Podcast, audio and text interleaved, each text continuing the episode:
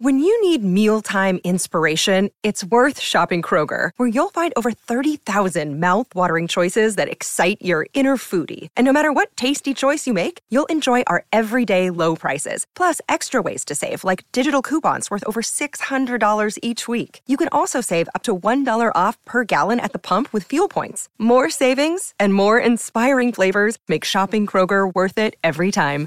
Kroger, fresh for everyone. Fuel restrictions apply. Hey, it's Ryan Reynolds, and I'm here with Keith, co star of my upcoming film, If, only in theaters, May 17th. Do you want to tell people the big news?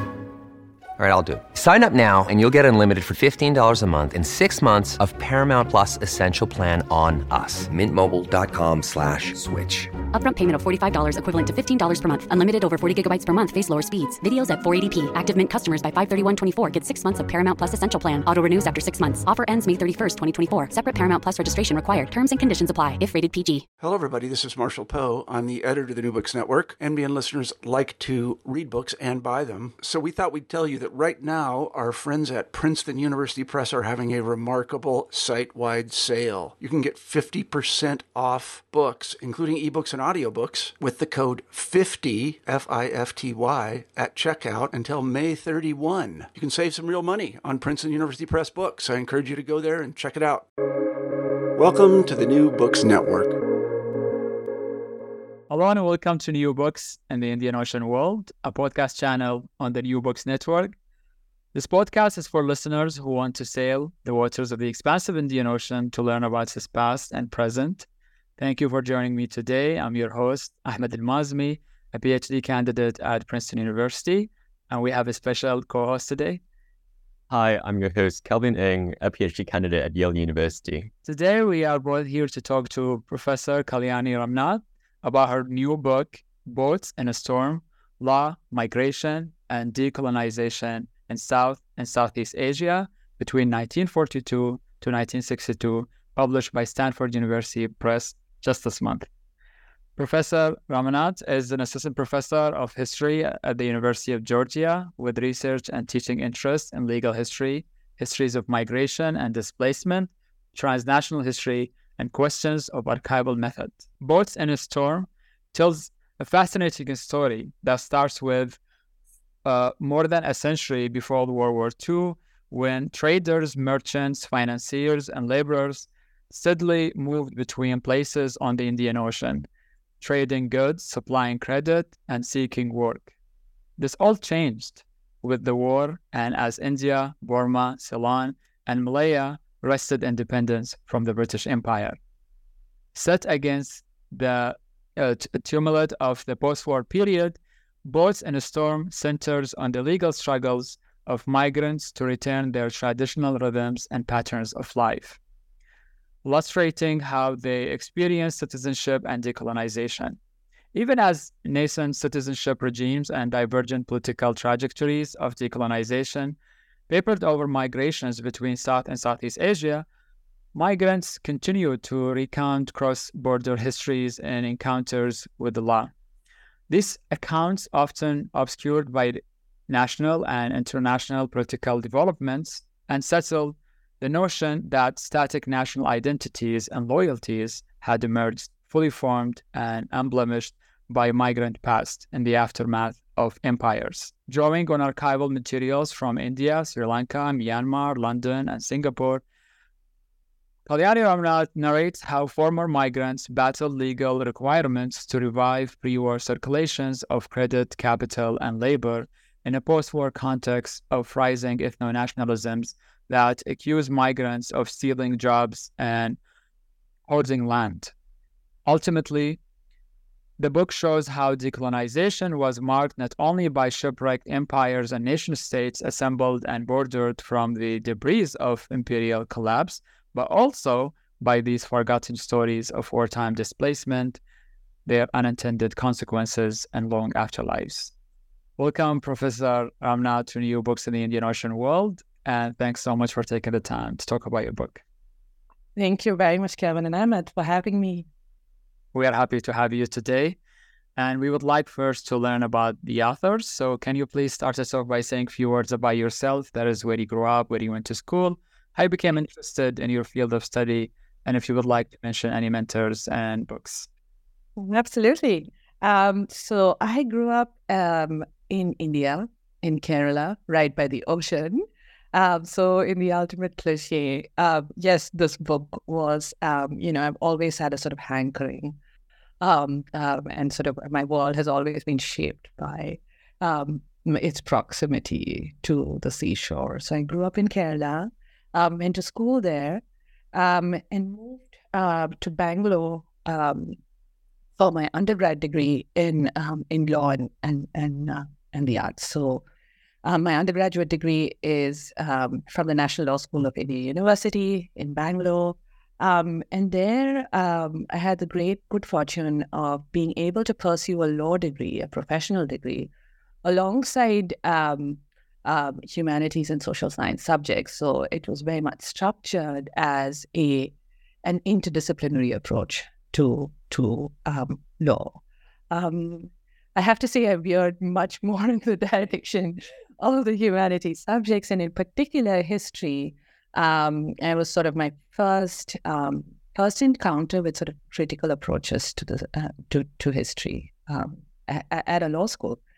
Um, so, unsurprisingly, when I graduated, I decided that I had to explore that interest further um, and uh, with the you know uh, the, at the sort of um, with the support of many wonderful teachers there I was able to go to Yale Law School uh, for my master's in law. Um, at the time, and I think this this is still true, um, that the Yale Law School um, master's in law supports um, you know sort of an academic career, and I found it super exciting to be you know um, be able to take courses in legal history, which was you know something that I had increasingly got interested in. Um, and uh, you know, at, at Yale, there were all of these courses on legal history that were on offer, and I and I was in every one of them. so um, at the end of that time, um, uh, you know, I, I, I got the the opportunity to return to the National Law School to to teach, to actually um, stand in for to, for my own legal history teacher, uh, Dr. Elizabeth. So went back to law school um, and taught legal history there for a couple of years. And I have to say that was transformative. It was the first time that I realized that I could actually this was this was more than a passing fancy. That this was something that I was really interested in.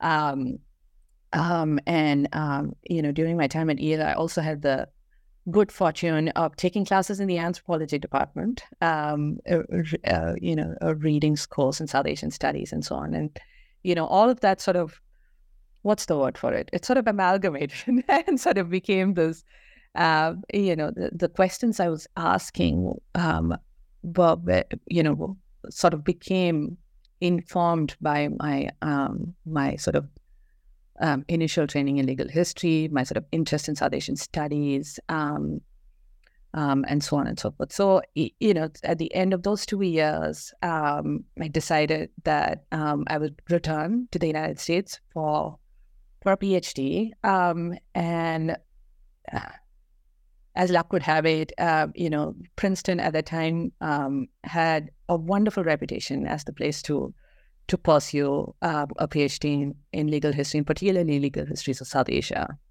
Um, so there, I was able to work with um, Professor Gyan Prakash and Professor Hendrik Hartog. Um, Gyan, of course, is a leading historian of South Asia, and then um, Dirk Hartog is perhaps the most um, prolific and brilliant historian of law in the American context. And I was able to work with both of them. Um, and so that's that. Uh, it was at Princeton that I began the dissertation project that eventually became uh, Storm. Um, and then finally, um, just before my appointment at UGA, um, which I have now, um, I held a three-year postdoctoral fellowship at the Center for History and Economics at Harvard University. And that's where I kind of reworked the book, sort of stretching the canvas in different ways and seeing how um, what a, a, book could be, what a uh, you know what, what's the start, sort of story that people would want to read about um, these places and times that I had spent nearly um, six to eight years researching, and that's you know that's how I got to the book. Um, and at present, I get to teach uh, um, some wonderful students here at UGA, um, both both who are interested in going to law school and those who are deeply skeptical of the law. So I enjoy sort of straddling those two worlds of law and history and continue to do so. And what a magnificent book it is. Uh, I really have Thank to you. congratulate you on, on such a tour de force. Uh, cool. Um, Thank Dr. you. Robert, I, I have to, before we delve into the chapters of the book, I have a Yes. question about the title of the book. Yes. No, it's a direct allusion to the Tamil novelist Pa Singaram's magnum opus of that very same name, a book hmm Uyalidin Mhm. Which captures the mobile lives of migrants on the eve of World War II. You hmm describe your book as an attempt to trace in the archives of law what Yes. Singaram renders in fiction. hmm Tell us a bit more about the significance of the title of the book. Yes. Thanks, Kevin. Thank you for noticing that too. Um, I do mention it in sort of the preface of the book that this was what I was inspired by, and I think it's just such a, um, you know, um, such a powerful way to capture what I'm trying to do in the book, which is to show, um, you know, just how um, fluid, how fluctuating, how ever changing this world was in, the, in between the 1940s and the 1960s um, sort of nation states emerge from sort of the what I'm calling uh, the debris of imperial collapse.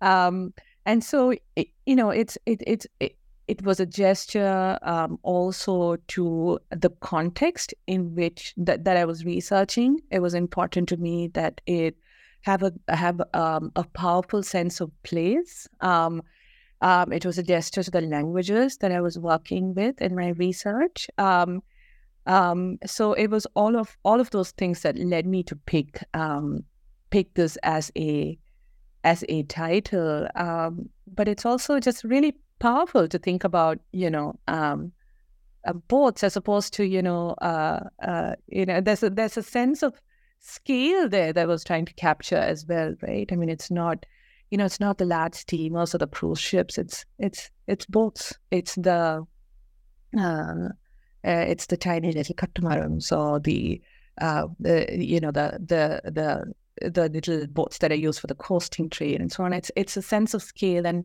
I guess we'll come to this later on in the interview. Also, this attention to scale um, in the book. So it it's at the at, at the at the scale of people's lives, at the at the level of people's lives, their ordinary sort of happinesses and sadnesses, and so you know it's it's that uh, tool that I wanted to capture with the title.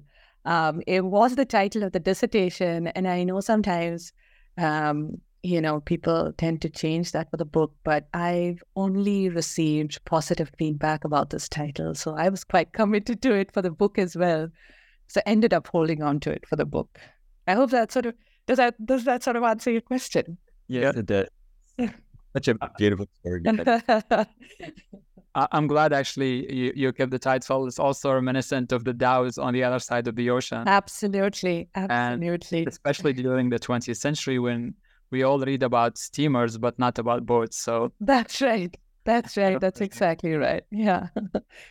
let's now turn to the book and its chapters. But before delving into the chapters, uh, I would like to ask about uh, there's a growing interest in developing body of scholarship advancing legal approaches to the history of the Indian Ocean. Yes. And your acknowledgement uh, attests to that, the many names that you mentioned there. How would you situate Boats in a Storm uh, in this legal oceanic turn? And what are the prospective contributions of this subfield uh, in fostering historiographical interventions and the way historians conceptualize and write about the transregional histories of law and the ocean? No, absolutely. That's such a wonderful question, Amit. Um, I do very much see myself as part of this conversation and this sort of move towards um, um, thinking oceanically um, and with legal archives. Um, and, you know, perhaps the most um, powerful rendering of this, um, you know, with the works of Fahad Bishara, Fadzilah Yahaya, um, Renisa Mawani, and you can see, and hopefully, their influence on, um, um, as you read the book, um, you know, the um, I think they, as as, as a as a um, within this conversation, I think there's there's there's two things that are really powerful, right? I mean, the, the one is obviously um, this idea that um, law is not sort of a, a territorially bounded and particularly land based um, um, uh, activity or endeavor, that it travels in these very interesting, multiple, and overlapping ways. Um, I, I, I hope that um, if you go to the introduction, you get a sense of of that um, of that the, the the power of that idea of the travels of law, right? How does law travel? Does it travel as just as precedent? Does it travel as codes? Does it travel as paper? Is it in the hands of um, litigants? You know, how does law travel? And and the answer that the book gives us, it's all of them, right? I mean, it's it's all of them, and it's in tracing these overlapping itineraries that you get a sense of just how complex and how multifaceted that world is and how um, it sort of intersects with people's lives. So I think um, this sort of historiographic turn has really given us uh, this, the tools to kind of think about how um, um how law travels and how it shapes people's people's lives. Um, and the other is to really question what law is, um, and you know how is that that definition of law unsettled by this oceanic turn, right? I mean, the um, uh, it's not just a question of um, traveling across a land border. There are so many other contingencies built into those travels, and I think um, all of the books that I mentioned earlier, and, and I hope this one too, sort of um, raises those questions if it doesn't always conclusively answer them, right? I mean, it just gives you a different framework, a different paradigm through which to view those questions. Um, the second, and I think this is where Boats in Storm is hopefully going to um, um, open up a new um, sort of um, avenue for research, is really in locating it in this um, late colonial, or in, in the case of uh, the book itself, in, in the age of decolonization. And it's something that I think um, for mul- multiple reasons, for you know lack of access to archives, for you know um, funding constraints when it comes to doing multi-sided research, um, for a number of reasons, um, it's not often that um, that post um, 47 research is pursued in in this kind of way. Um, and i think that's where legal histories of the indian ocean is is headed in this sort of you know thinking not just about connections and comparisons but also about disconnections and disjunctures.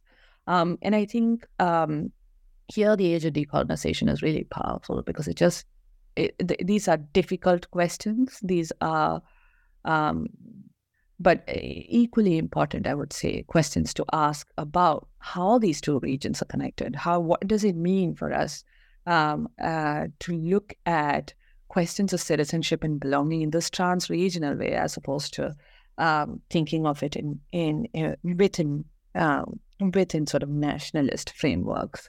And I think that um, the methods that Indian Ocean historians have sort of perfected um, over the years uh, can really lend itself to asking this question in very subtle and nuanced ways. Um, and so that's where I hope boats will make an impact and hopefully, um, um, you know, spur on a, a, new set of projects. Uh, Dr. Ramnath, I loved your answer to, to that question because mm-hmm. it leads us really nicely to, to my next question, which is that among the signal interventions of your book, Mm-hmm. It's really careful treatment of the law as an archive, which might highlight broader debates over citizenship regimes and political belonging. Mm-hmm. You argue for the need to view law not simply as doctrine or as principle, but more mm-hmm. as practice. Yes. Um, can you perhaps tell us a bit more about how the archive of jur- jurisdiction might provide a lens into these broader processes of decolonization and state making? And here I have to mention as well that you've drawn on archival material from various countries from India and Sri Lanka and Myanmar to Singapore and the UK. So mm-hmm. what archives did you turn to and what insights did they yield into these everyday lives of migrants and how they navigated their legal struggles? Mm-hmm. No, that's a really interesting question and really goes to the heart of how I sort of conceptualized this project, right? Um, and so um, the the idea of law as archive is something that I think both it adopts and I, I hope by the end of the book you also start to question, right? Uh, which is that you know an archive um, uh, has a certain you know the, it it um, uh, brings up question of how questions of how it's ordered, organized. Someone is actively involved in sort of setting it up in this way. Um, um, and you know that's it was in a very sort of traditional formal archive that I started my research for the book. So um, I start I wanted to uh, work with the records of the Madras High Court, which I um, um, which I was able to access, um, and also the Tamil Nadu State Archives. So both very formal traditional archives. But um, you know, it was and I think I mentioned this in the book, but if it's not there or it's uh, you know it's been edited out, I should say this. Um, you know, a, a record room of uh, of a law court, right, um, is very different from uh, a formal archive or. Uh, of the sort that the Tamil Nadu State Archives is, right? It's um, it's not a record room is a living thing. It's a um, it's a, it, the records of previous um, um, cases um, are kept on the premises of the court because um, lawyers or judges or other officials in a court um, uh, might want to call upon it. Um, and this has everything to do with the way in which common law is practiced um, and which law is practiced in India and at the Madras High Court, which is that, you know, if you wanted to decide upon um, the judges wanted to decide on a case, they would have to look at the particulars of the case, but they would also have to sort of look at um, previous rulings. How had they decided uh, similar cases? Can analogies be drawn, or is this different? Um, and so, you know, for that reason, um, they would have to go back to cases that they had decided earlier and to those records. And it's for that reason that many of these records are, are preserved.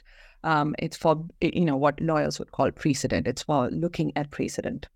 Um, and so you know, it's a it's a living thing in a way that I think is quite distinct from uh, you know the the archives of government or a state. Um, so I got to work in those archives. My phys- physically, where, where I was looking at these records, was in one of these record rooms in the court.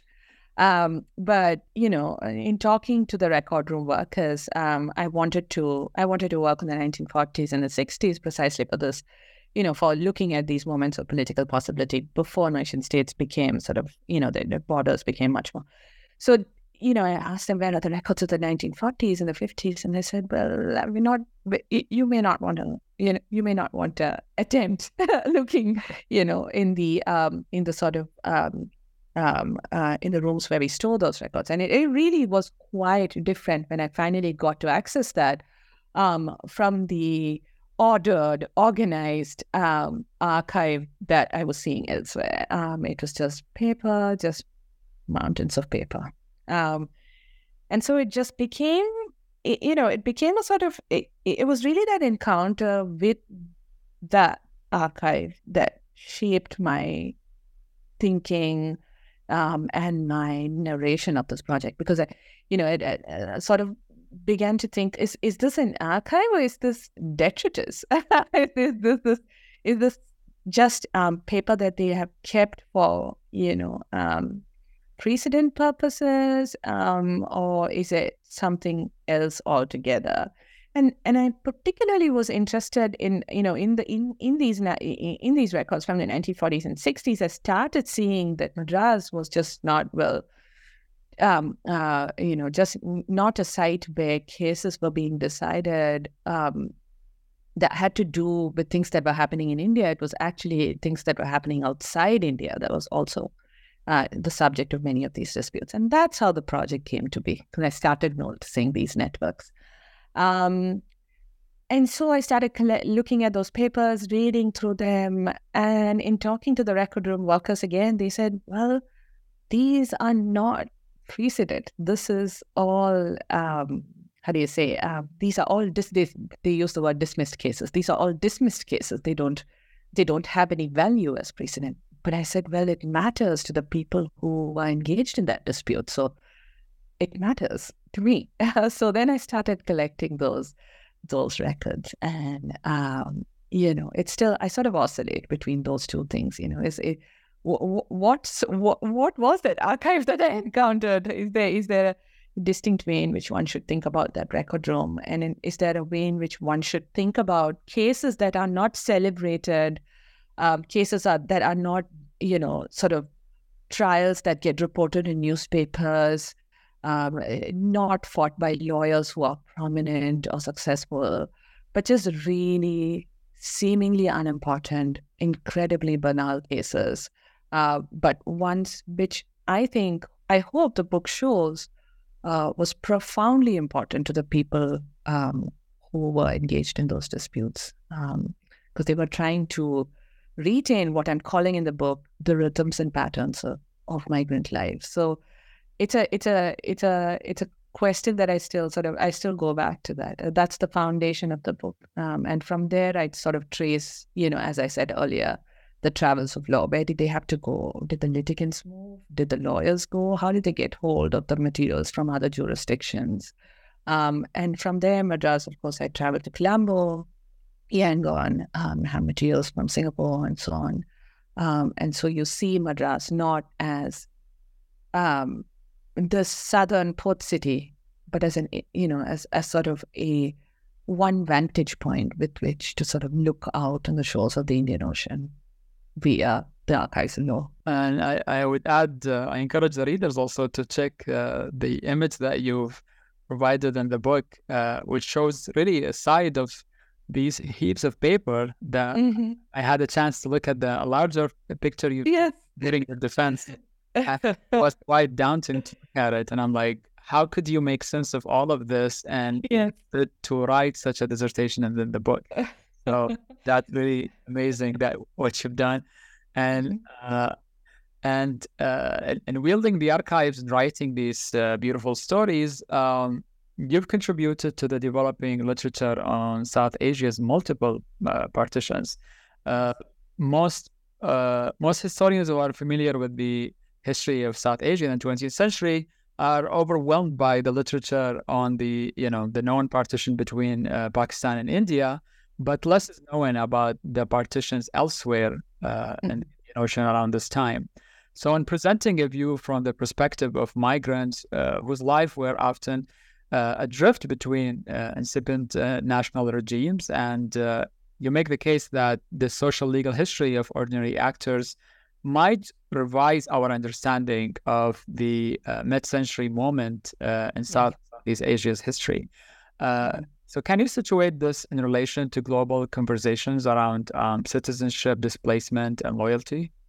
Absolutely. Thank you, Ahmed. This is this is something that I've sort of, you know, um, again, um, you know, this is this is very common when one is writing a book, right? I mean, you also want to unsettle, um, unsettle uh, sort of received understandings of the place that you're writing about, or the theme that you're writing about, or um, uh, you know, how do we think about this differently. And, eh, you know, it was from that very sort of common sense um, um, uh, motive that I that I thought of this formulation of other partitions. Um, and it was to ask, uh, you know, where do the stories that I was seeing in the Madras High Court archives or um, also sort of beginning to see in those, where do those, those fit within uh, within our understanding of this mid 20th century moment. And as you rightly said, um, there is, and and and you know, sort of uh, uh, appropriately so, um, there is an emphasis on histories of uh, the India-Pakistan partition.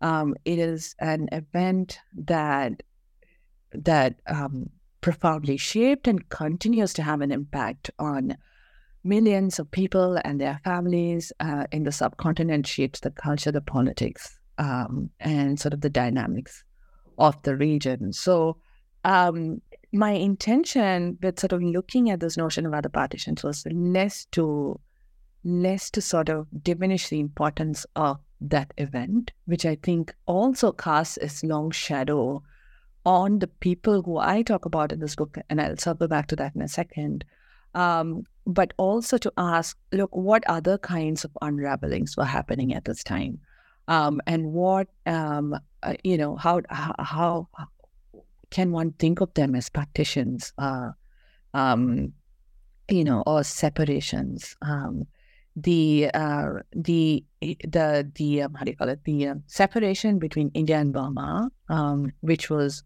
you know, took place as a constitutional um, uh, constitutional separation in 1937 or 1930 between 1935 and 37 um, uh, is often referred to the people by to by the people that I write about in this book who are traveling between India and Burma as the Pirippa, right, and the separation. There's have their own name for it. So it's not necessarily uh, uh, necessarily to to diminish the importance of the, the 1947 partition, but to say, look, there were other unravelings that were happening, and why have those stories uh, not been told alongside? um, what we uh, are sort of appropriately also hearing about so much in the context of South Asian history. Um, and so, you know, this this sense of um, what other partitions could be really emerged from the archival material that I was looking at, and it's a kind of slow unraveling, right? There is no um, there is no um, line being drawn um, between these uh, places in the way that uh, one sees in the context of the partition, the drawing of the Radcliffe line. There is no um, uh, necessarily no land-based travel that is being interrupted um, um, to a large extent. So, I mean, what does it mean to sort of think about these unravelings across the ocean? Right? And that's that's where I sort of wanted to think about this idea of other partitions.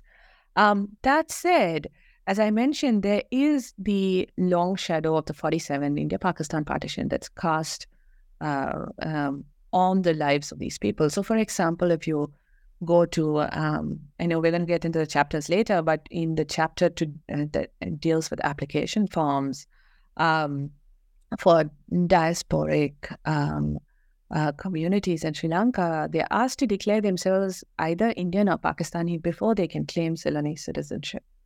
Um, so there, there's that that notion is already embedded in these emerging national citizenship regimes that one has to be either or. Um, and then, uh, you know, once you come to the end of the book, you see that a lot of the displaced persons from Burma in the 60s, um, um, you know, are in, in, later years are being housed um, alongside um, evacuees and displaced persons from um, from what was um, East Pakistan. So there are continuities and really interesting um, and very moving sort of intersections between these two events.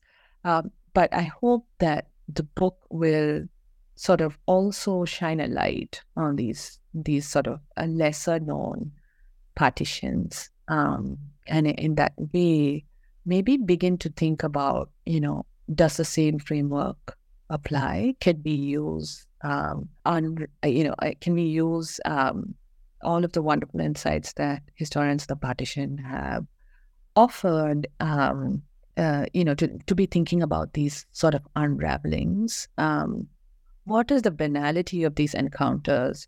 Um, um, and, and, you know how, how does that contrast with the violence and the the the uh, loss of life that accompanied um, the 47 partition. So how do we kind of think about these things? So it does raise all of those questions, and I think those are generative ones. Of course, I I think that that's such a wonderful answer to get us started off with uh, the chapters of the book.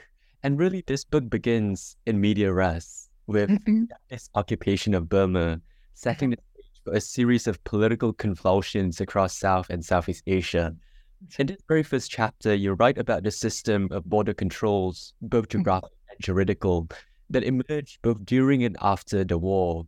So, mm-hmm. on a very basic level, how did World War II and the subsequent independence movements in India, Burma, Ceylon, and Malaya impact the established patterns of migration and trade across the Bay of Bengal? And how did these legal battles reflect the tensions between preserving earlier ways of life and adjusting to the changing political and economic landscape after the war. How might the view from Rangoon, for example, be mm-hmm. different from that from Colombo? Mm-hmm. Absolutely, Kevin. That's a wonderful question. Um, and as you say, you know, um, uh, the story begins in 1942, Um, but it is, uh, uh, you know, and it ends in 1962. The book is is bookend. the two bookends are these two displacements um, uh, from Burma. Um, and as I said earlier, I mean, my vantage point is Madras, but one could potentially think of other vantage points. One, you know, one could use to kind of tell that story. But back to the book. Um, so it, you know, th- those two displacements bookend the book, um, and it is really, um, it, it is really to sort of hope, my hope was that, that that structure will sort of make reflect the argument, which was that in the context of debates over political belonging, the main question that was being asked of these people who um, had been previously mobile across these these borders, um, the main question that was being asked was, "Where were you in 1942?" Right? Um, and it was uh, the, the I wanted the structure to reflect um, uh, the the the notion that you know at at the time that um, because the Japanese occupations, people were being displaced from all across Southeast Asia, that there was no sense of what um, um, you know that it was going to be a sort of a life altering event. That there was no sense that they would be unable be unable to return to their homes or places of work. Um, it was very much viewed by the people who left um, as a sort of temporary movement. Um, that they would go, they would, you know, seek shelter and, you know, from a potential air raid or a potential occupation of Colombo or Avon, and then they would return. Um, and so, you know, that temporariness is is what uh, it, it, proves to be a false hope. Um, and at the time, you know, uh, just a few years later, once um, once um, India, gains independence, um, um, you know the, the questions about political belonging. What what what will our body politic look like? Um, what does what what will citizenship mean to us? So on and so forth. Those questions are emerging, and the question what happens to these people who were previously moving um, across uh, uh, these borders uh, becomes a salient one, and there's no easy answer. Um, and this is again where sort of return to the question of the partition, right? Because you know when the the Indian Constitution is uh, introduced, um, they uh, do have provisions in there to do with what would happen to people whose families were impacted by the partition. Their provisions um, for their citizenship, uh, but what you know the way in which these provisions could be leveraged um, to seek some sense of political belonging for these diasporic communities is, is not it's not that clear. It's not clear, for example, whether or, uh, you know um, uh, uh, a trader in Colombo uh, could be registered as an Indian citizen um, under the Indian Constitution, because, because India didn't have a Citizenship Act at that at that point. It doesn't appear on the statute books until 1955.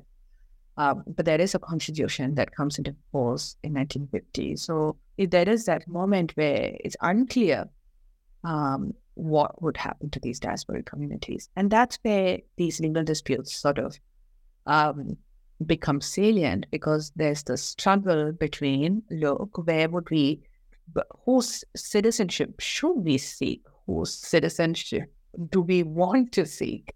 Um, and so on and so forth. So um, there is there is that sort of moment of um, there's this liminal moment where it's, it's not entirely clear, and I hope that when you read the book, that you get that sense of anxiety and confusion, and um, uh, you know, uh, hopefully, sort of made that palpable in the prose.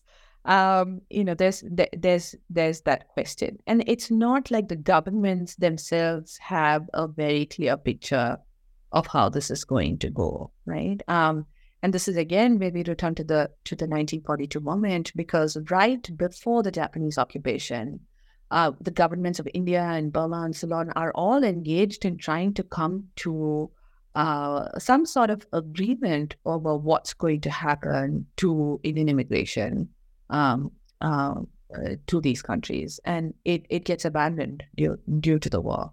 Um, but you know, just five years later, it's a completely different reality.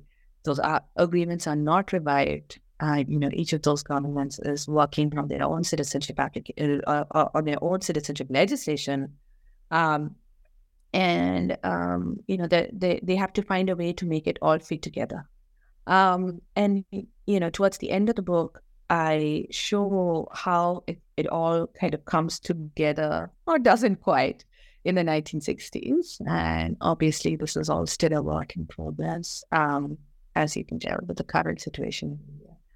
Um, you also asked what how the um, how the view looks, you know, the view on uh, eh, the view is different from Colombo and Rangoon, and I think that's a really interesting question. Um, and the way I try to to deal with it in the book is simply to follow the travels of law, and where the archival trail led, I followed. Um, so it's just sort of reading along the grain. There might be other ways to deal with that question, and it's you know what I what I definitely wanted to avoid was to write it as a sort of comparative history, right? And here's what happened in India, and here's what happened in Sri Lanka, and here's what happened in Burma, because then that would be going back to that sort of framework that we had earlier, where you would you would look at these places as silos, and they were not silos um, for the people who are trying to retain um, the networks and back, you know, their, their networks and their their ability to move between those places. They that wasn't their perspective. So I tried to adopt that in work. Thank you so much for that answer, uh, Dr. Ramnath.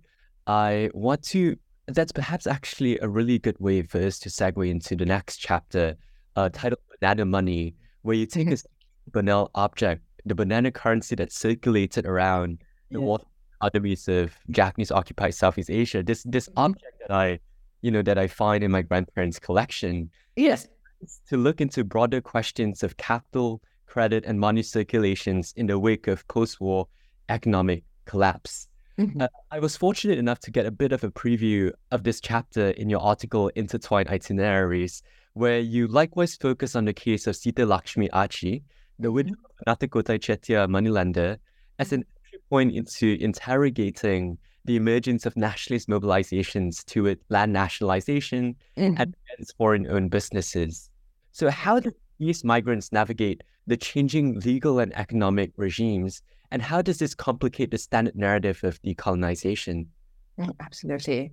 Um, so this is the this is the chapter um, that is centered on a sort of debt recovery case. This is the most staple of legal disputes, right? I mean, if you uh, you know, the uh, uh, a bounced check uh, uh, and a, a, promissory note that was not honored, and so on and so forth. I mean, this is the most banal uh, of legal cases that one might find in the find in the archive. So this is, except that in this particular case, it involves a Chettiar family that had businesses both in Madras and in Burma, and um, who also operated through a system of agents. And you know, um, we know from the previous work on Chettiar biking networks and so on and so forth that um, uh, that the, the, the Chettiar um, merchants often dealt with uh, businesses in multiple sites through agents. Um, they had agents who would travel to Burma, to Ceylon, to um, uh, you know, all over the place. Um, and, and, they would stay for three years and then come back.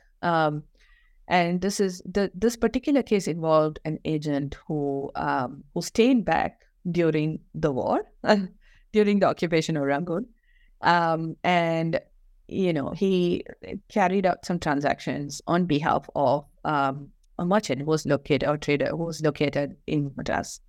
After the war ends, um, the question becomes, you know, were those um, were, were those repayments of money um, valid uh, the repayments were made using occupation currency or what was uh, referred to in the, the press at the time as banana money. Um, because it had, you know, the, the currency notes had a little, you know, a, a picture of a banana plant on it.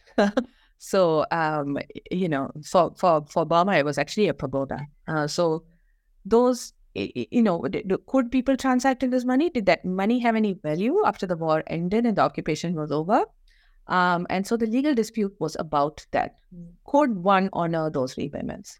Um, so I used that, that that sort of you know minor legal dispute to look at how um, what the fallout of the war was, um, and how did these cases end up in Madras?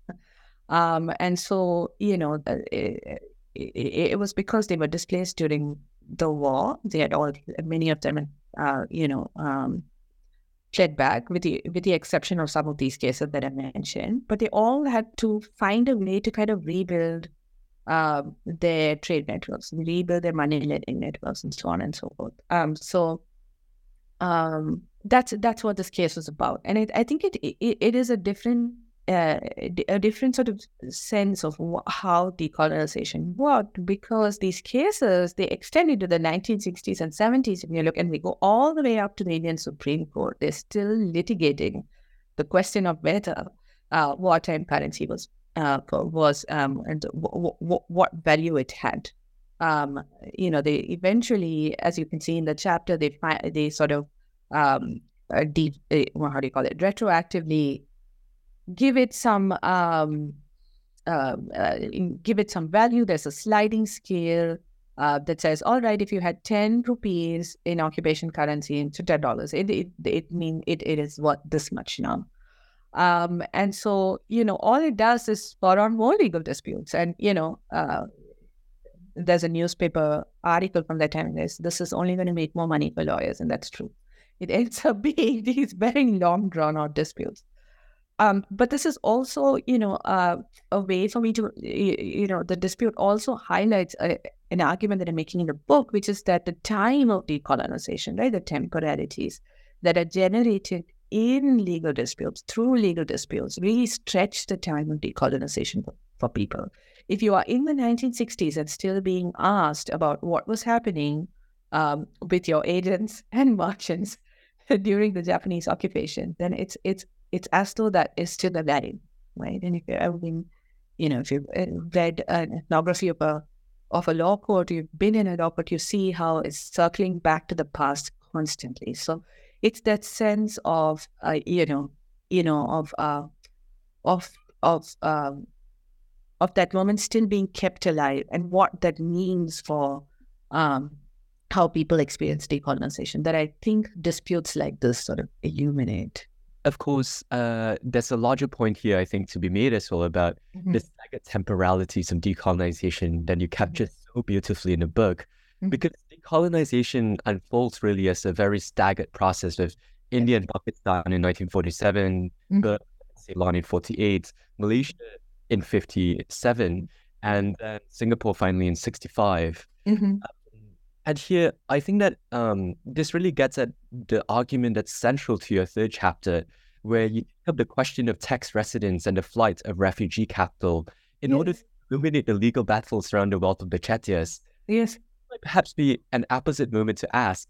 Would you mm-hmm. tell us a bit more about who the Nattukottai Chettiars were as a community oh, and aspects of their economic life, including ship-based remittances, circular mm-hmm. migration, and customary business practices were disrupted by competing taxation regimes. And of course, I also have to mention here the gorgeous photographs you have in your book of hmm. the Chettiar Temple in Rangoon. We really get a wonderful sense of the geographies and landscapes left behind by the travels of Chettiar capital uh, in the early 20th century all across Southeast Asia and in the abandoned mansions of, of Chettinad today in towns like mm-hmm. and Pudukkottai. So I would really want to invite you to perhaps talk a bit more about your research process uh, behind writing this chapter as well? Um, so the third chapter, thanks, Kelvin. Um, yes, I, I also encourage readers to take a close look at the photographs. They are, um, you know, they they formed a big part of you know how I wanted to write this book. As I mentioned at the beginning, I wanted it to have a powerful sense of place. Um, um, you know, also because law is not just a moral or philosophical or theoretical question out there. It is something that is, you know, very much tied to Western place. So um, the photographs were a sort of gesture to to that, and I had the very good fortune of being able to travel to these places to be able to see what that what you know what the remnants of these networks um, looked like um, and meet with some of those people. So even if it isn't directly in the book, I hope that um, you know my own retracing of those tips um, lends a certain quality to the to the to the prose that um, I hope readers will enjoy.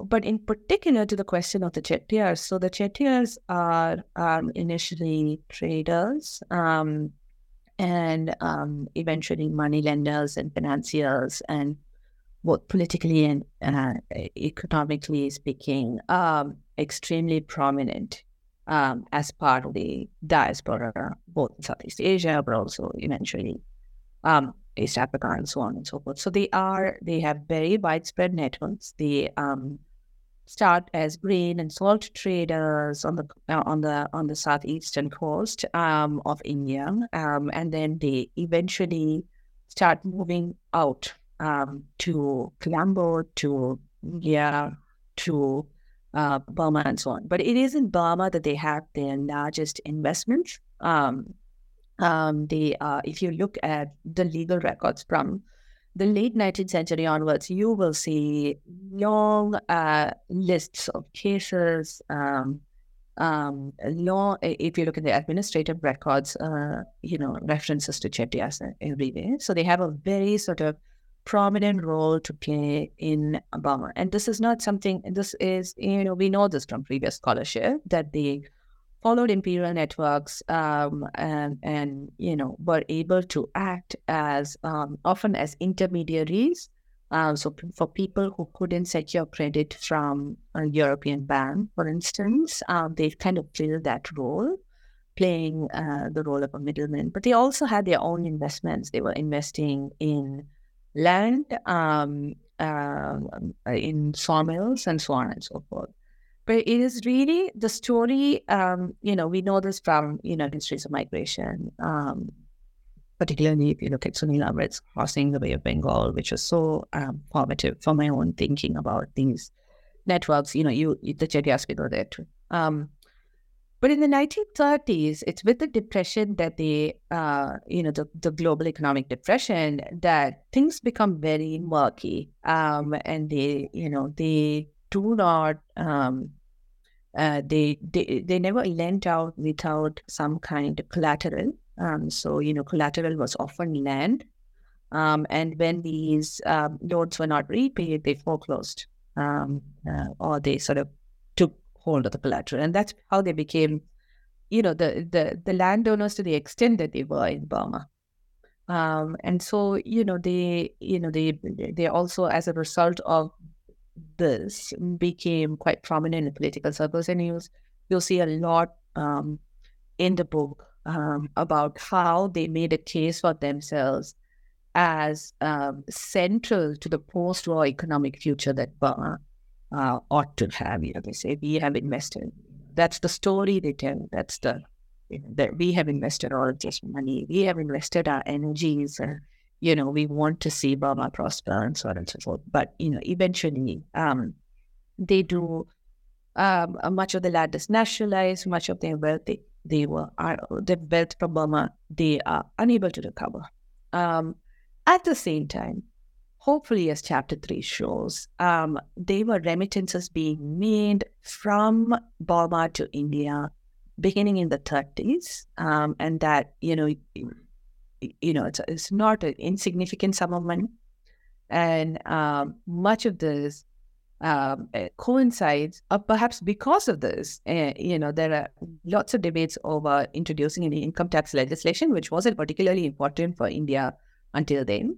Uh, is really in response to these remittances made by diaspora communities, including the Chettiars, that they um, uh, that they start thinking about who was a who who needs to pay tax? Um, who um, what what what was the quantum of tax that should be paid? So very technical, uh, but also incredibly uh, incredibly important in that you know they uh, it, it, was really about you know who has to pay, who gets to benefit from um, um, benefit from uh, uh, the resources of a particular country. So in the end, the question of residence becomes very, very salient um, to these tax cases. Um, and the the displacement during the occupation plays a central role because uh, some of these remittances are made during the war and so on and so forth. And you can just imagine that they were trying to be uh, uh, trying to have it both ways. So then the question becomes, you know, how do we? There was no double taxation agreement in place at one time. Eventually, one is crafted in response to these stories. So, you know, it's it's a it's it's much more about you know what how do how do we measure out um, the lengths of time um, that is needed for someone to be seen as belonging to a country, and tax tax cases become a way for me to kind of think about that, a way for the reader to kind of get a sense of just how really seemingly minor cases can also illuminate these broader questions. And just minor, but I was amazed how did you transform such a dry source as a track into this fluid narrative and beautiful micro histories uh, weaving into. And uh, yeah. I'm, I'm glad with, yeah. Uh, yeah, I'm, I'm income tax. income tax is certainly not the most compelling of archives you get, but and you take another another dry archive, which is which is um the passports and citizenship, uh-huh. which you take on in chapter four uh, application forms. Yeah. Uh, and the concept of citizenship plays a significant role in the book, and yes, and you focus particularly on uh, paper technology that we know as uh, naturalization applications, put mm-hmm. forward by tea plantation labor in Ceylon. Mm-hmm. Did these migrants uh, experience citizenship during and after decolonization, especially considering the shifting political dynamics across uh, the Palk Straits, dividing uh, Lanka from uh, the subcontinent? Can you share some examples from this chapter that uh, illustrates how migrants' uh, narratives challenge the idea of static national identities and how these fragile pieces of paper, uh, remittance forms, property deeds, uh, personal letters, assume such heightened significance during this time? Absolutely. Thank you, Ahmed. Um, so I should I should say as a as a perhaps as you know this will be helpful for the reader, and I don't know if you know this was something that was compelling to to you both as you read the book. Um, each of the each of the chapters is centered around a different kind of paper. So you know, banana money, and then tax receipts, and then finally application forms. Um, because I think this is the sort of thing that you know one encounters in the archives, sort of thing that I encountered in the archives.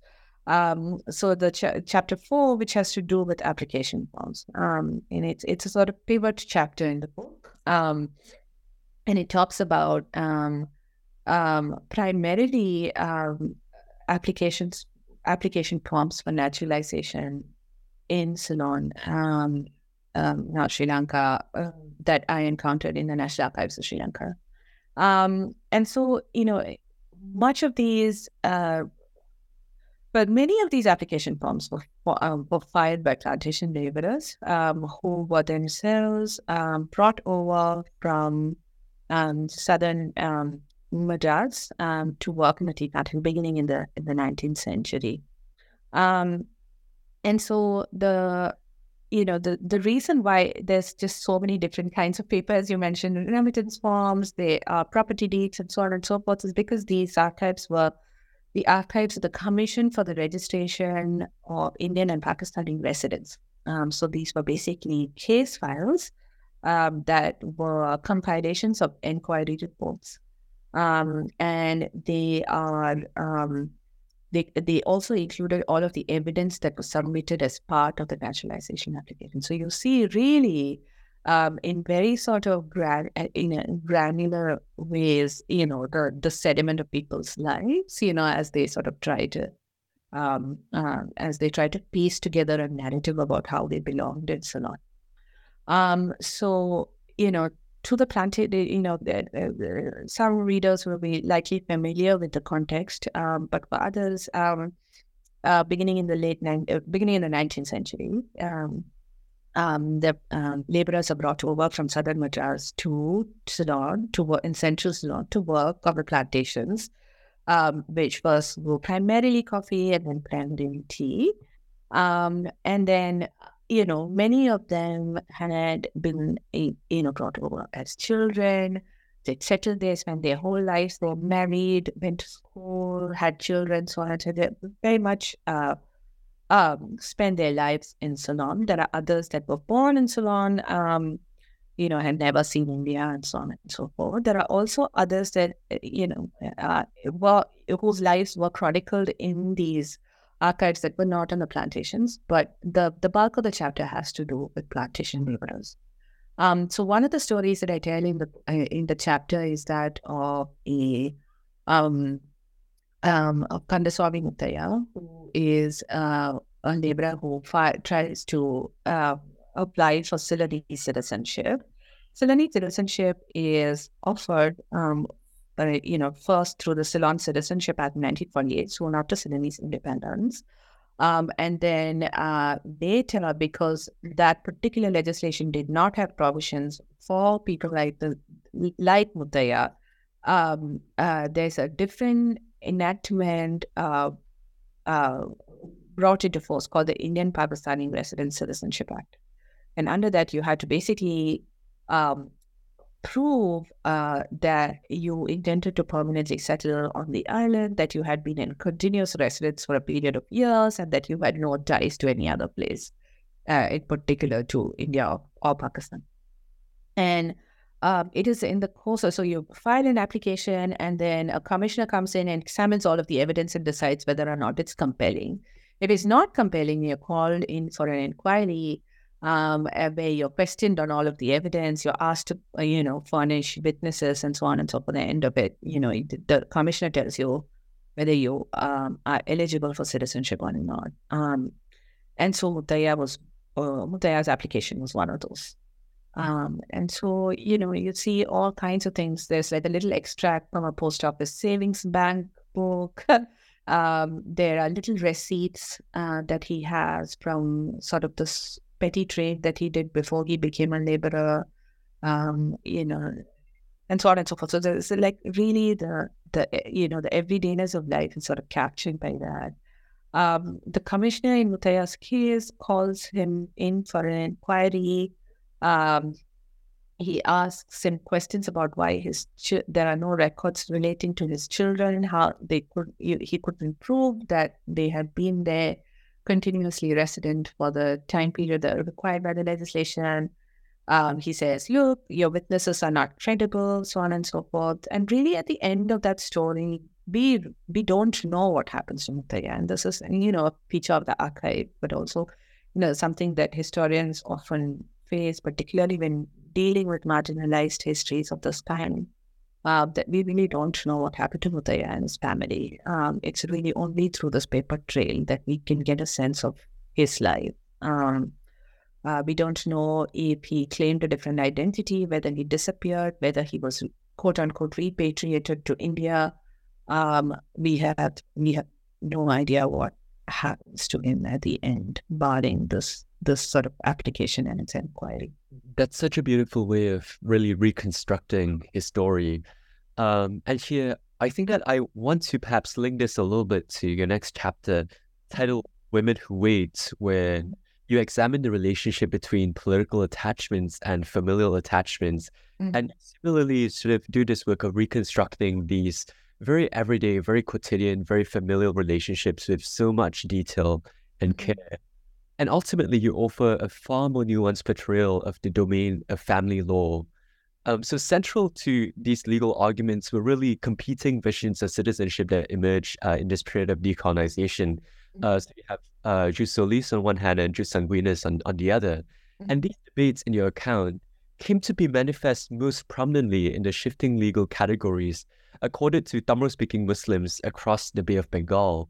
So, why did this community that variously becomes known as Coast Moors or Tamil Muslims or even Jawi Peranakan in different mm-hmm. places mm-hmm. emerge as quite so central to the legal battles that you're recounting in this chapter. It's a wonderful question. And I think my intention with, you know, uh, with that chapter was to really, you know, bring together all of the threads that, you know, the, the different chapters had offered and just you know, sort of also make a larger point that this was never about just the particular people that um, that one is it it's sort of snowballs into something larger right i mean so if the citizenship debate or over you know whether plantation laborers belonged or not um, in ceylon given that the um, their ancestor, ancestors had been brought over it was not never about just um, them. It was also about what it meant to belong to those players, um,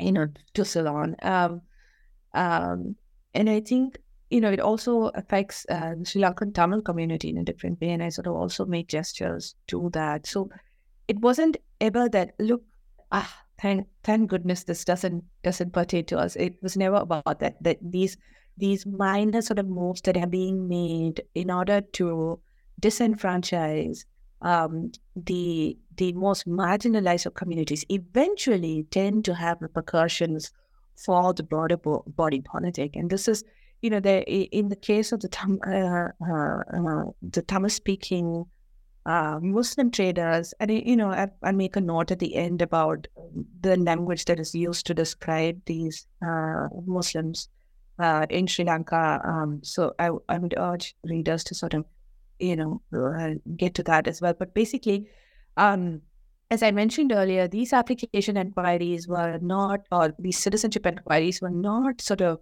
um, restricted to plantation laborers. They started having an impact on um, other communities as well. And so um, uh, many um, uh, traders, uh, you, you, know, that they, they, were able, because of the proximity of um, uh, Sri Lanka to uh, the southeastern coast of India, it, it, some readers will know that it's only 22 miles um, apart at its narrowest point. Um, because of that proximity, I mean, this was never, you know, uh, a situation where it was considered two different, you know, uh, nation states that, that were not bridgeable, right? I mean, there, there, were people who travel back and forth between these places all the time. Um, and so in the chapter, I sort of try to capture that uh, through the story of two traders um, um, and how they their sort of linkages um, to their families who were located in India are seen as or re um, interpreted as being a political attachment. Uh, that look, if you were sending money back to your family, you know that should be seen as a, a betrayal of sorts. It's, it's as though one is not fully, one doesn't fully belong to uh, Sri Lanka, they, that you had other loyalties. Um, and that sort of, uh, you know, uh, uh, comes up against customary ways in which people lived their lives, um, you know, where um, women uh, stayed behind and men traveled. Um, but, you know, I sort of hope to unsettle that sort of formulation to say, look, they weren't just sitting there waiting. and that's just, you know, the they were living their lives um, and you know that that that didn't necessarily translate into a kind of political attachment of the sort that um, um, um, uh, the states were keen to to sort of deduce from that sort of um, uh, that sort of migrant lifestyle. So you know that's what I was hoping to do with it that um, um, that chapter. And then of course, it, I mean, it takes place. I mean, both of these chapters, and indeed all of them, take place against the background of sort of a rising crescendo of like you know look we don't we don't need um, migrant investment we don't need migrants here and so on and so forth um, but uh, you know i've tried to kind of keep that in the background and foreground um, people's lives deliberately because i wanted to kind of see you know what what what did it mean for migrants themselves to try and preserve these. You know, it's not necessarily a, a, declaration of political loyalty. It could be many more other things, and so that's what I was hoping to do with that um, with that chapter. But perhaps there's something else that that struck you um, that you wanted me to talk about. No, of course, because I I think that the sense of place that you've uh, prioritized throughout the writing of this book really shines through in this particular chapter. Uh, I re- I'm just remembering my time in Talaimannar uh, mm-hmm. in the northern province of Sri Lanka earlier this year, mm-hmm. where standing on the pier, you could make out the horizon, in the horizon, uh, the, the contours of India. And likewise, when I traveled down to Dhanushkodi, which is mm-hmm. this uh, port that was ruined by the cyclone in the 1960s. But mm-hmm. prior to that was the active side of this uh, of multiple crossings between mm-hmm. India with Sri Lanka. Mm-hmm. You really get a sense of how close these geographies are. Yeah. Uh, like in this chapter, that sense of skill and that sense of place really, really shone through, and I really quite enjoyed it. Mm-hmm. Um, I Thank think that, you. I, I I think that what you do a remarkable job as well is in chapter six, where you focus on the repatriation of labor migrants from all these places, Burma, Ceylon, Malaya, especially those with leftist sympathies who were expelled en masse back to Madras.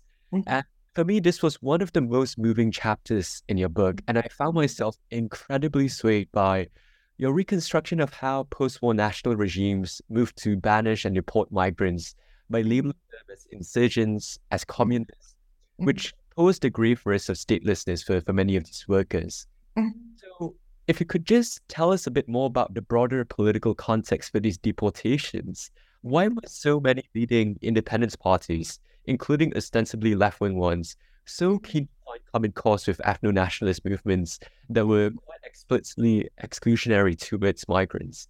Mm-hmm. And how mm-hmm. does the legal archive of habeas corpus applications provide a lens to emerging understandings of territory, political belonging, and indigeneity? Mm-hmm. Absolutely. Thanks, Kelvin. And so the chapters that you're referring to, chapter six and seven, actually form part two of the book. And it's you know it's a it's a shift um, not necessarily in scale but it emphasis of sorts a, a, sort of slightly different emphasis because both have to do much more with the political context in which these legal disputes are emerging. Um, so it's a slightly different emphasis and that's why it forms a different section of the uh, the book. So in chapter six um, I, I called it red flags um, and it has to do with habeas corpus litigation um, in the Madras High Court that has to do with you know what the the the, the intelligence officials call the Malayan detainees, and these are um, um, men who young men um, who are being deported or banished from Leah, um, and they land up in Madras. Um, they some of them many of them have no prior ties to Mughals at all, apart from being of Indian descent. Um, and the question becomes, you know, um, the question becomes, you know, where do they belong? Uh, they've been uh, banished uh, from uh, from Singapore um, on grounds of having leftist tendencies, and then also at the same time uh, in Madras, um, uh, you know, having no ties, no one to kind of come and bail them out or anything of that sort. The political context in which this is happening, um, as you will see um, from sort of the beginning paragraphs of that chapter, is really the uh, uh, the emergency, uh, what was called the emergency in India, um, and simultaneously also a massive pushback against left wing parties in in Madras. Um, again, this ties back to the partition in a sort of way, right? This move in Madras to um, to sort of silence dissent through um, what were called public order le- uh, acts or public order legislation. Um, or some of the major sort of, you know, um, public order legislation had provisions like indefinite detention. Um, you could uh, you could be you know confined to your home um, they uh, you know, uh, police officials could confiscate uh, um, written material, so on. So they, so they are sort of a, the precursors of um, what is today like a lot of sort of um, anti-terror legislation and security legislation. Um, and they were initially put in place in the late 1940s to deal with what you know the government believed was going to be communal violence resulting from the partition um, but by and large, the way it was used in Madras was to silence dissent of any kind. Um, and the Madras Maintenance of Public Order Act, under which these um, quote unquote Malayan detainees are indefinitely detained, um, is one of those one of those um, cases. And so, you know, they um, end up being detained with no um, sense of why they were being imprisoned, what their stories were, and so on and so forth. So that you know, you see sort of some of those. Um, you see uh, just very sort of sparse um, reasoning in the order itself, but if you start tracing their stories in the intelligence reports, you start seeing much more of that story, right? So, um, you know, towards the end of the chapter, I talk about how, uh, you know, one of them who was, uh, one of the men who was accused of uh, being a trade unionist uh, or a leftist, uh, was actually just, uh, and, and he was suspected of having those sympathies, uh, was actually some, and, and one of the, one of the pieces of evidence against him was that he had changed his name he was really just doing that to escape trouble at home and so on. So these are just very sort of, um, how do you call it? Uh, there were people with very sort of, uh, very everyday, very banal sort of um, concerns who get caught up in this whirlwind of, you know, um, uh, you know, new states um, um, trying to impose restrictions on their um, subjects or citizens um, that have to do with uh, that have to do with politics that was far beyond the horizon of, of their own sort of horizons, or you know that they had nothing to do with, with much of their lives. Um, but there are of course other stories that I tell in the book in which people are sort of uh, uh, you know, are do proclaim their leftist tendencies and on, you know, what, what, the kind of disproportionate treatment that they receive at the hands of states. Um, one of the things that was really compelling about this chapter for me was the use of the term banishment. Um, the idea that with some readers will know that um, at this time, as Kelvin mentioned earlier, um, Malaya, Singapore, Malaya is not independent while India is. And there's still a sort of, um, there are uh, uh, revivals of um, the kind of laws that uh, that that seem to belong to another age, right? And so the notion of banishment itself is very interesting to me. I do think there's much more work to be done on this, on this, um, you know, to try and tell the full story. Um, and I hope um, we'll see much more work on, you know, on, on this on this subject. Um, uh, this is just what I was able to uncover from, you know, the archives that I was able to access in Madras and you've done a great job with that. And honestly, every chapter could be a project on its own for, for graduate students who are listening. Yeah. Until yeah. and cover more. And the events really uh, accelerate in the final chapter, 1962, uh, mm. uh, where you return once again to Burma, and this time on the cusp of yet another political upheaval of General uh, Ne Win's military takeover of the country and the implementation of a series of, uh, of increasing punitive uh, legislative measures, which are the restriction of migrant uh, remittances, new documentary requirements for quote unquote foreigners, and raising rates of income tax. Mm-hmm. So, by this point, would you argue that the closure of a formerly mobile world uh, for migrants had completely ceased to exist? Uh, how does the category of citizenship uh, uh, become uh, the paradigmatic category for formerly uh, mobile actors. How did these political changes pose different impacts across the Bay of Bengal and in India, and Myanmar, as well as in Malaysia and Singapore? Mm-hmm. No, absolutely. I mean, so in in many ways, the sixty-two you know the the the the, the decision to end the, the narrative in 62 is sort of somewhat artificial right and um, it is meant to, as I mentioned earlier, signal to the the structure of the argument, which is that you know the the the the displacement was central to the story of citizenship in ways that have not been fully understood previously. Um, so I wouldn't I wouldn't necessarily say that um, uh, the uh, the story ends with 62. I mean, certainly you see a repetition of certain patterns, the use of, you know, taxation or immigration or um, detention regimes to um, restrict people from engaging in mobility across borders, right, with the military coup in Burma. Um, you see that there isn't a banishment of sorts of the sort that you see in chapter six, but also a slow unraveling, a tightening of the screws. You know, the idea that one has to now choose, you know, being compelled to choose between one place or the other. I think citizenship, um, you know, many of the uh, many of the, the the sites that I study in uh, India, Ceylon, Burma, they all have their citizenship legislation in place, but it's certainly not a settled matter. Um, nor importantly, is it a settled matter for the people who are uh, trying to reestablish those uh, those patterns of mobility. Um, that said, I mean, it, it, is a it is what it is, right? I mean, the, the decolonization is an ongoing process. I mean, just as I was starting work on this dissertation, I remember um, there was a piece in the Financial Times that came out that said, to Burma for our properties. So, you know, there was this brief moment before, obviously, what's happening in Burma right now, um, uh, where the possibility existed that, you know, some of these things would be, some of these matters would re- be reopened. Um, this year marks 200 years of the Malaiyaha Tamil uh, struggle for full recognition as, as citizens in Sri Lanka.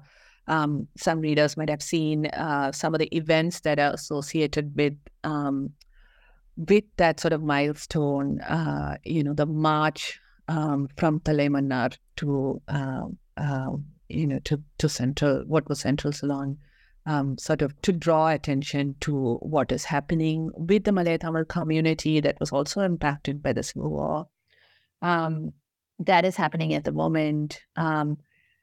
You know the the place that was that Kelvin was alluding to earlier in Dhanushkodi, uh, where there is uh, there was the, the quarantine camp where um, um, laborers were inspected, quote unquote, before they boarded the ferry for for Lanka was is now a refugee camp. It still stands. Um, the uh, inspection bungalow there is called Kelaniya. so really remnants of many of those um, those past still ongoing. It's still incredibly difficult for uh, Sri Lankan Tamil refugees in India to gain full Indian citizenship. Um, those who are repatriated to India, quote unquote, um, do not have full access um, to land ownership. Um, and uh, you know the the story. The, you know, they, these old stories are being made new all the time, including the use of repressive legislation to silence, silence political dissent. That happens too, um, in in unsurprising ways. Um, so, you know, I wouldn't say that any of these stories have come to an end, um, but you know, the book has to come to an end. So, um, so in a sense, I wanted to, you know, if only uh, to lend a certain um, um, um, to allow the reader to kind of um, to be able to contain those stories in a, if if only for a moment you know that that was my thinking behind the 42 and the 62 displacements from burma but of course there are many more many more stories waiting to be uncovered. And of course you know uh, like you said professor ramnath the the impact of your book the import of your book uh, far exceeds this closing moment of 1962 many of the political upheavals that we uh, have been witnessing, you know, today all across the Bay of Bengal, from Sri Lanka to Myanmar to Southeast Asia, uh, are, you know, they can they, they can be directly traced back to this foundational moment of establishing different forms of citizenship regimes uh, all across the Bay. Mm-hmm. So, by way of conclusion, I perhaps want to invite you to talk a bit more about how your book as a whole might contribute to our understanding of decolonization and its mm-hmm. complexities, uh, particularly in the context of migration and citizenship.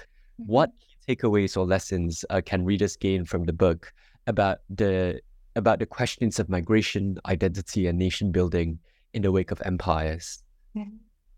Thanks, Kelvin. I think there's, uh, as you mentioned, I mean, there's somewhat direct ways in which you can see how um, the fallout of the ways in which citizenship was directly tied to certain understandings of loyalty, uh, to certain understandings of descent and birth, um, um, have had a sort of um, ongoing uh, impact on the way in which we see who is an insider, who's an outsider, who belongs and who doesn't.